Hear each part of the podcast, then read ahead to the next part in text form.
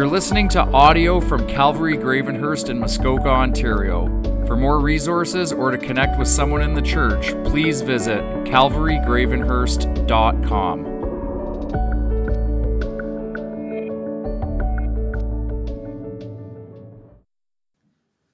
Thank you so much, worship team. It was fantastic singing Holy, Holy, Holy with you, but I couldn't help but think about what it's going to be like one day when we sing around the throne with billions of other Christians. What, what a day that is going to be. Amen? Amen. Amen. All right, let us uh, pray. I'm really excited. This is our last uh, sermon on Galatians, only one gospel, boasting only in the cross of Christ. What a glorious and fitting ending to this amazing book. I hope you've enjoyed it as much as I have. A couple of shameless plugs before I pray. Uh, first, if you're a senior, I would encourage you to come to New Horizons. New Horizons is awesome. It's a great chance to sing, worship, sing hymns and praises to our God. It's great to hear uh, the testimony of God's faithfulness and to be taught from His Word. It's great to pray together and it's great to fellowship together, uh, getting to know each other well so that we can pray for each other, walk alongside each other in life, it is fantastic. And so I'd really encourage you, if you're a senior, come out to that. Also, for everyone, if you have schedule flexibility, I really want to encourage you to come Thursday mornings to prayer, 9 a.m. here at the church. That Thursday morning is one of my favorite times of the whole week. On Thursday, we were praying, and it was incredible. We, we could have prayed for hours. It was so, so cool. And uh, it's just a real privilege to to come and to pray with other believers, to praise God, and uh, do so many different things. So I just want to encourage you, especially if you haven't been able to get into a prayer group because timing doesn't work, encourage you to come out on Thursday morning. If you've got kids, come out. Put them in a classroom. They're going to come get you sometimes, and that's okay. We like that. It's great that you have your kids. It's great that um, they need their mom or their dad sometimes. That's cool. Uh, but we would love if you would come and pray with us. Let's pray all together and then we'll dive in this morning. God, thank you so much for your goodness. Thank you so much for your holiness, Lord. We praise you that you are a God of absolute perfection.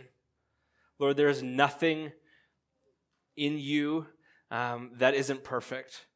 There's nothing that I could look for outside of you that I could want. Lord, it's you and you alone. We praise you for your sovereignty. We praise you for your love, your grace, and your compassion, Lord. And God, we come before you and saying, Thank you, Lord. I've been marveling this week, thanking you for your patience. God, you are so patient with me. I'm such a messed up, broken, sinful human. And the fact that you choose to use me in some small way blows my mind. But I thank you for your patience and your grace in my life and for the lives of all of us as believers. God, I thank you for this church. Church is awesome. I love coming here and worshiping and praying and partaking in communion and studying your word with these wonderful people. Lord, thank you for bringing each and every person out here this morning. I pray that you would help us as we open your word. God, would it, would it rock our souls? Would our minds marvel at the truth of what you have put in these um, words and would our lives reflect the glorious um, truth of the gospel. In your name, amen. All right, let's finish by reading um, Galatians 6, starting at verse 11. Finish the book, not the sermon. It's not that short. starting at verse 11, Paul writes this See with what large letters I am writing to you with my own hand. It is those who want to make a good showing in the flesh who would force you not to be who force you to be circumcised and only in order that they may not be persecuted for the cross of Christ. For even those who are circumcised do not themselves keep the law but they desire to have you circumcised that they may boast in your flesh. But far be it from me to boast except in the cross of our Lord Jesus Christ by which the world has been crucified to me and I to the world. For neither circumcision counts for anything, nor uncircumcision, but a new creation. And as for all who walk by this rule, peace and mercy be upon them and upon the Israel of God. From now on, let no one cause me trouble, for I bear on my body the marks of Jesus. The grace of our Lord Jesus Christ be with your spirit, brothers. Amen. I want to start with a question, as we often do. When was the last time that someone cared enough about you to tell you the truth? When was the last time someone cared enough about you to tell you the truth? Maybe it was a friend or a coworker or a boss or a loving Christian brother or sister. I want you to think about this. When was the last time someone cared enough about you to tell you the truth? I was reading an article by Rosaria Butterfield on this topic, and she shared a story that really struck me. She wrote this. She said, A few years ago, I was speaking at a large church in the evening. An older woman waited until the end of the evening and approached me. She told me she was 75 years old that she had been married to a woman for 50 years, and that she and her partner had children and grandchildren. Then she said something chilling. In a hushed voice, she whispered, I have heard the gospel, and I understand that I may lose everything. Why didn't anyone tell me this before? Why did people I love not tell me that I would one day have to choose like this? It's a good question. Why did not one person tell this dear image bearer that she could not have illicit love and gospel peace at the same time? Why didn't anyone throughout all these decades tell this woman that sin and Christ cannot abide together? For the cross never makes itself an ally with the sin it must crush. Because Christ took our sin upon himself and paid the ransom for its dreadful cost. The cross never makes an ally with sin.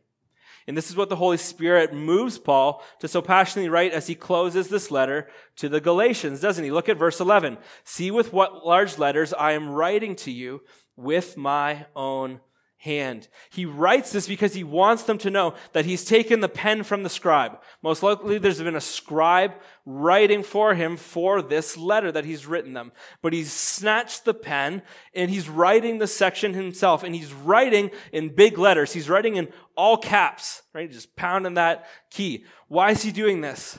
Because he cares enough about his readers to tell them the truth.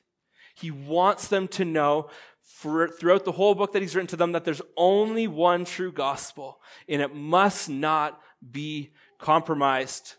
And we know in his letter, he begs them to examine the scriptures and to hear the testimony of a man whose life was changed by meeting Jesus on the road to Damascus. And to remember that if the gospel truly did change their life, like they would profess as Christians, then they need to stand in it.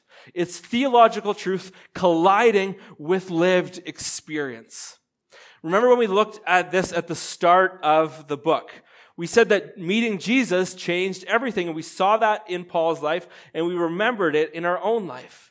And that good news, that gospel that changed Paul's life is that we can be with God, the creator and sustainer of the world, the wellspring of true eternal life. We can be with him both now and forever because of the life, death, and resurrection of Jesus Christ. The gospel changes everything. And so this is why Paul writes to them in all caps. He wants them to know that he cares for his reader enough to tell them the truth what he's written in this letter. Both that life is found in Jesus and that the cross never makes an ally with sin. There's only one gospel and it cannot be added to. Both the truth of the gospel and the lived experience of the gospel are life altering. Jesus changed Paul's life. We know that. Meeting Jesus changed everything. It changes the trajectory of his life, where he would go, what he would do. Of course, those sort of things. But more than that, God changed the affections of his heart, didn't he? God changed what he loved. God changed what drove him, what he cared about. He experienced joy in pain, is crazy. He experienced hope where so many had none. He found a bond with believers like he had never felt with people in his whole life. He found peace that allowed him to endure so much suffering. And he found a truth that he could stake his life on. And that was found in one gospel, in one gospel alone. And so he writes to tell the Galatians the truth. And so he sort of summarizes it. And what is the first thing that he tells them? Verse 12 It is those who want to make a good showing in the flesh who would force you to be circumcised, and only in order that they may not be persecuted for the cross of Christ. What does he tell them at the start? He tells them to check their motives. Why are some of them following? Why are some of them believing this false gospel, even though the gospel that he preached to them, the gospel that's Jesus, it's the cross alone, that that changed their life? Why are they adding to it? Why are they following that false gospel? And he presses them to check their motives and say, Is it only that you wouldn't be persecuted? So here's a question for us Are you willing to compromise on the gospel to avoid persecution? In the Galatians case, if they just made one seemingly small tweak to the gospel, if they were willing to say the cross plus the law was the gospel, then they would avoid all this persecution. And many of them were choosing that path. And this same choice faces us as Christians over and over and over again, doesn't it? For some of you, it starts right in your home or with your extended family. For others, it's at work or with neighbors or friends. And we can certainly compromise the gospel, both by adding to it, like many of the Galatians were doing, and we've looked at that in this series. But also, and I think this is more of a struggle for me, I can compromise the gospel by not sharing it. And that certainly helps me avoid persecution. You might say to me, Mark, how's that compromising the gospel? I haven't even said anything. I think it's compromising it by tarnishing others' perspectives of it, by not living in the truth that I profess to have. Does the actual truth of the gospel hinge on my actions? No, absolutely not. But am I a good witness to the gospel when its truth in my life don't line up? No. So while it's absolutely true that I can't compromise the essence of the gospel, the truth of the gospel, because that's rooted in who God is and what Jesus has done. And by the way, thank the Lord for that. Amen. Amen. Because we're imperfect and sinful and fail all the time. But the gospel's testimony is compromised in the eyes of those around us when I don't share it. It's me either saying that I don't love those around me enough to share it, or that Jesus is not enough for me if by chance when I share it, I lose everything. And to be honest, most of the times that's dramatic. We probably won't lose everything, maybe just something. And if I really don't love others deeply and passionately, has the gospel fully gripped my heart? And if Jesus is not enough for me, if everything else is taken away, has the gospel really changed me? So will we be perfect at sharing the gospel? No. Many times, like uh, Tom was talking about last week, we will do what we don't want and not do what we should. We know that struggle in the flesh. But don't let your heart be satisfied in that and thinking, okay, I know that's a reality, so I'm good to stay there.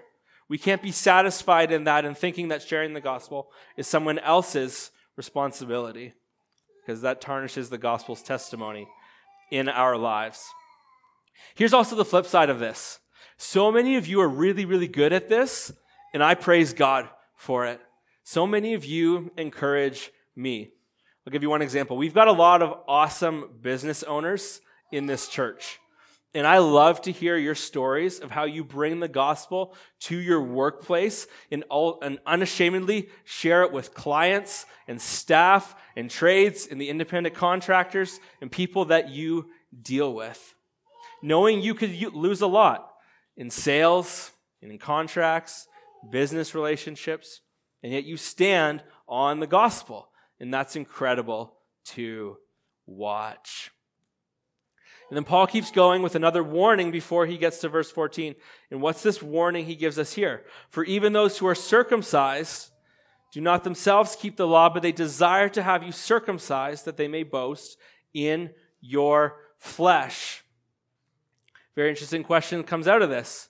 Are we not tempted to boast in our own flesh?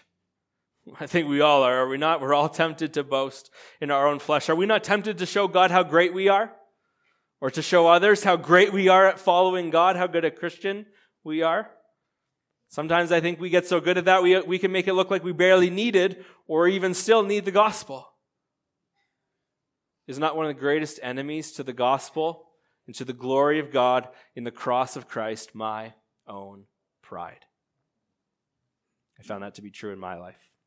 I think it's one of the easiest and deadliest ways to add to the gospel, to add your own work to the eternal work that God has already done and can only do. So here's the follow up question. Make this practical. When was the last time you boasted in your flesh? Think about it. When was the last time? It was probably this week. When was the last time you boasted in your flesh? When was the last time you did something to show yourself to be great? To get some glory for you? Or, or maybe it's this that you took something on yourself that's really the work of God. Did you do that? Bearing the weight to save your kids? Or change your spouse? Or thinking you're the only one that can provide for your family? The list can go on.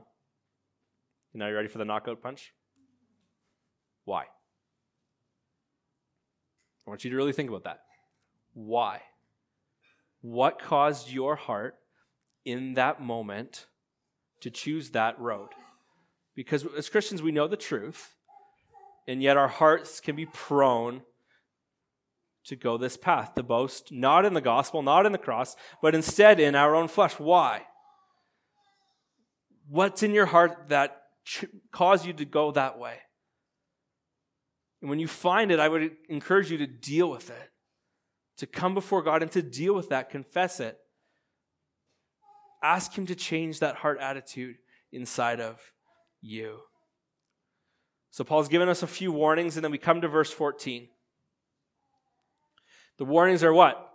That they, they will compromise their ability to boast only in the cross because of what? Because of our aversion to persecution? That can compromise our ability to boast only in the cross. What else can compromise their ability to boast in the cross? I think it's our own need for control or our tendency to feed our own pride those things can compromise verse 14, because this is what we want to do. But Paul says, Far be it from me to boast except in the cross of our Lord Jesus Christ, by which the world has been crucified to me, and I to the world. What a weighty and glorious statement that Paul makes. And if you're looking for a verse to hang on your wall, this one's right up there with really good verses to hang on your wall. So let's break it down a little bit in the context of the verses that come after it, because they all connect, they all coalesce to show what Paul feels deep in his soul as he writes to this church. First in the yellow, let's look at verse 14 and ask ourselves the question, why? Why is Paul boasting in the cross alone? Paul boasts in the cross alone because it's the only thing that makes sense in light of who God is and what he has done for him. He's saying it no longer makes sense for him to brag about how spiritual he was, or how holy he was, or how many laws that he have kept. It doesn't make sense for him to boast in the flesh in any way. He boasts in the cross alone because the cross signifies that it was the work of God that made him a new creation. And we can see that there in the pink, don't we? That's the connection.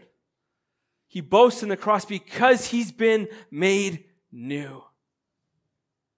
He's experienced both sides of the coin, both parts of life. He experienced life before the cross and he experienced life after the cross. And what did he find? He found that Jesus changed everything. He found that life after he met Jesus was so much harder, wasn't it? And yet it was infinitely greater because his heart was made new. He was born again. And so now let's answer another question. Why? Second why. Why can Paul boast? Why is this even allowed? I thought boasting was sinful. Paul can boast in the cross because it's not boasting, because it's all truth. He's boasting in who God is. Remember the fruits of the Spirit we looked at in Galatians 5. And it's boasting for people's good. Well, how's it for people's good? Because he's pointing people to God. Only eternally good, listen to this, eternally good, not always worldly how things happen to me in this life, but eternally, things are only eternally good Only eternally good things happen when people run to God and love God more. So it's good for people. Now, contrast that with sinful boasting. What's sinful boasting? Sinful boasting is marked by someone not worthy, attempting to elevate themselves above God or someone else, and the boasting is meant for their own good. And so, is this boasting sinful? No. This boasting is what we were created to do. Is to show off the wonder and the majesty and the splendor and the truth of who God is, and it all converges at the cross. This is why we boast in the cross alone. And so, what does it look like to live a life that boasts only in the cross? Because that can sound really good and spiritual at church, but you're like, how does that play out in my life? We could spend a day here and actually want to encourage you. If you remember one thing, ponder this question tonight. When you're going home or laying your head down on your pillow or talking about church, ponder this question What does it look like to live a life that boasts only in the cross? I'm going to give you four things. There's so many more. First one is this we boast in weakness. If we want to magnify Christ and boast in the cross, I know this seems counterintuitive because we're supposed to be boasting in the cross, but we boast in weakness. Why? Because our weakness points to both the need and to the glory of the cross. When we boast in our weakness, what are we telling everyone? We're saying, I need the cross desperately. I need Jesus desperately. Is it really that great if you don't need it? No. But if what happens when you need it desperately? Then all of a sudden that becomes glorious, doesn't it? And that's where Paul was, and that's where we are to be. We want to boast in our weakness. So, what does this look like practically? Get ready for it. It's the V word. It means being vulnerable, it means being honest about sin.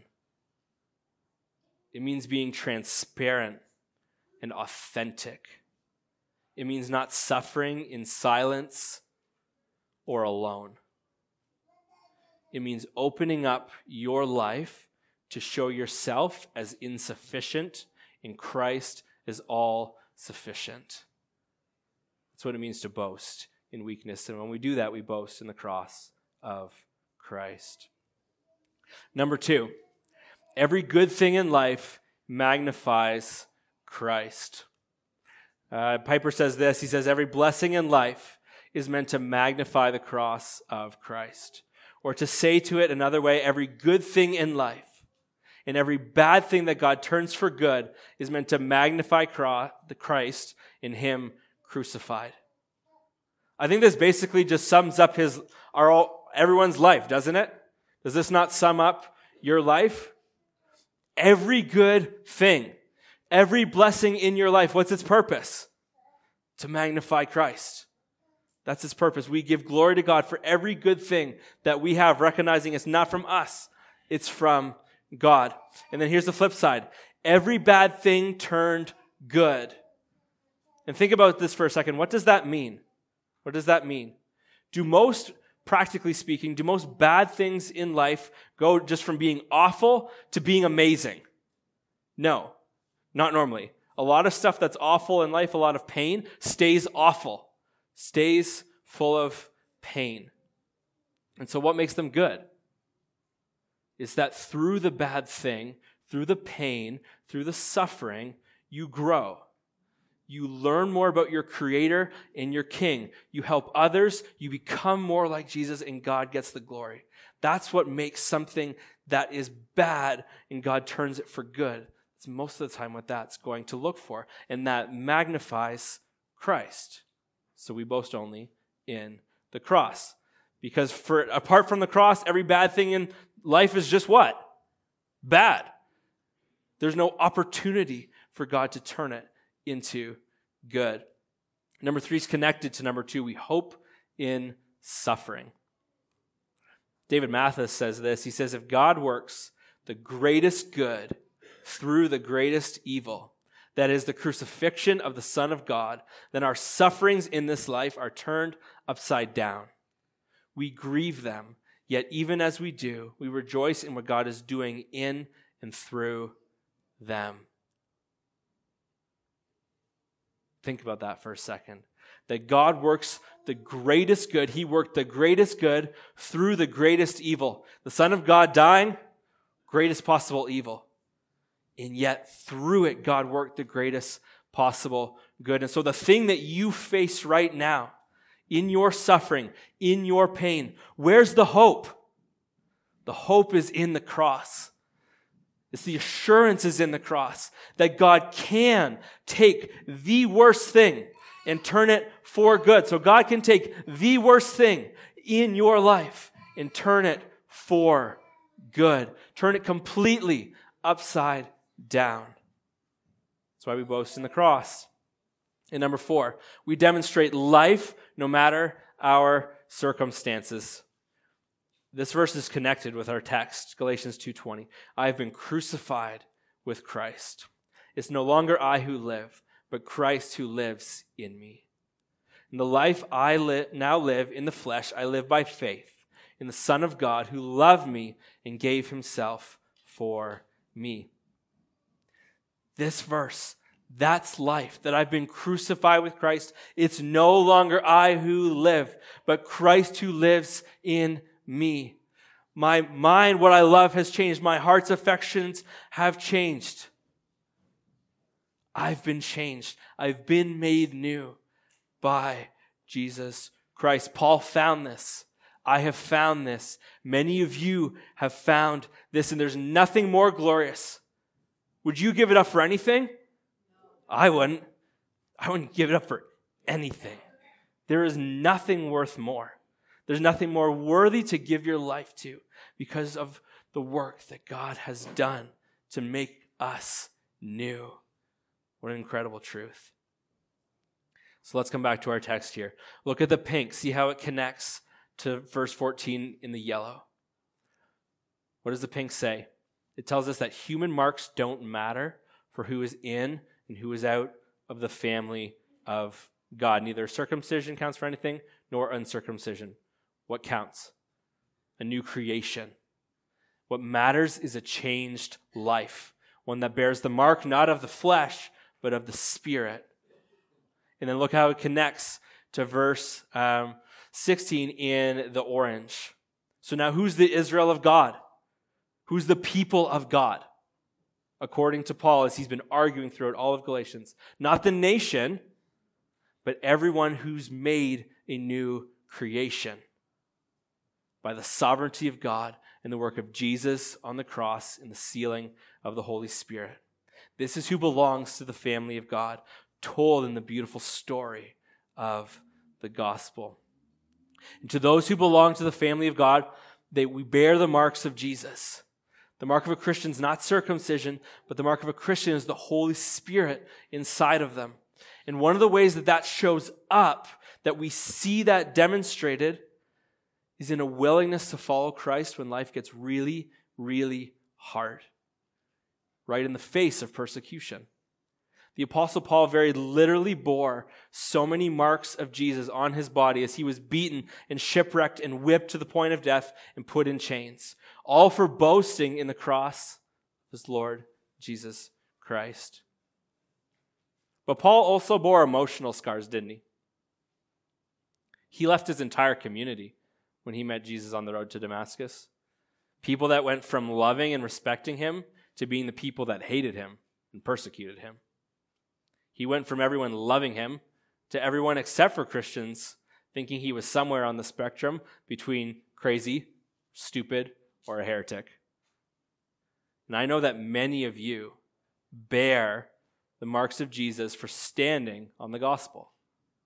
Some of you have lost business some of you have lost your career or had friends, or even more painfully, family cut you off because you boast in the cross of Christ because you're a Christian.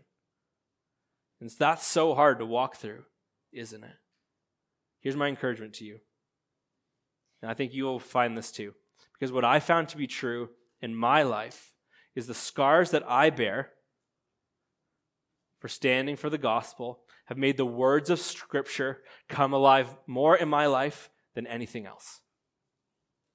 When you love someone who's hurt you or someone who hates you, you get that little glimpse of the deep, deep, deep love of God.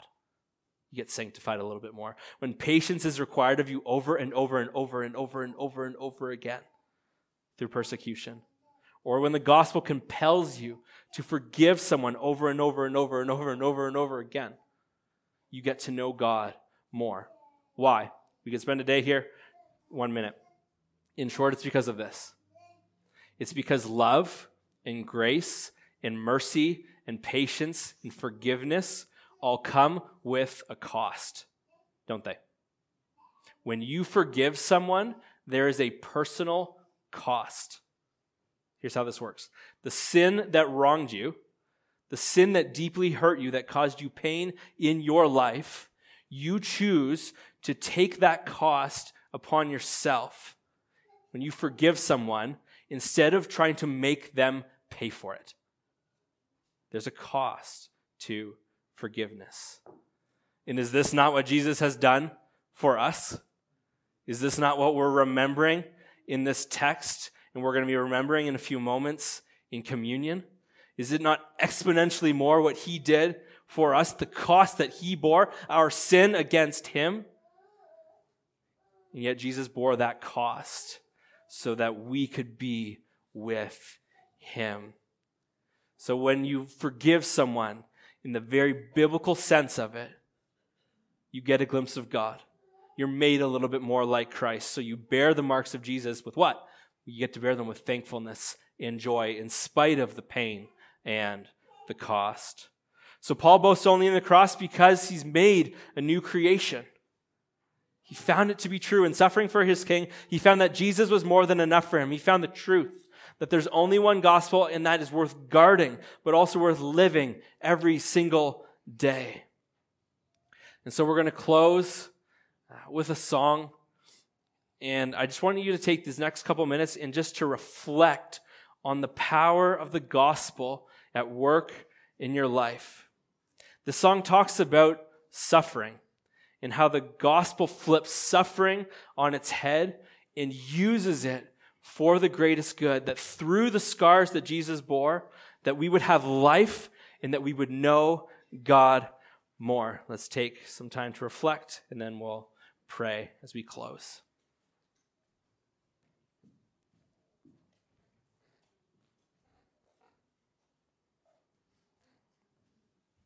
Close in prayer. God would come before you just say that we are thankful, Lord, for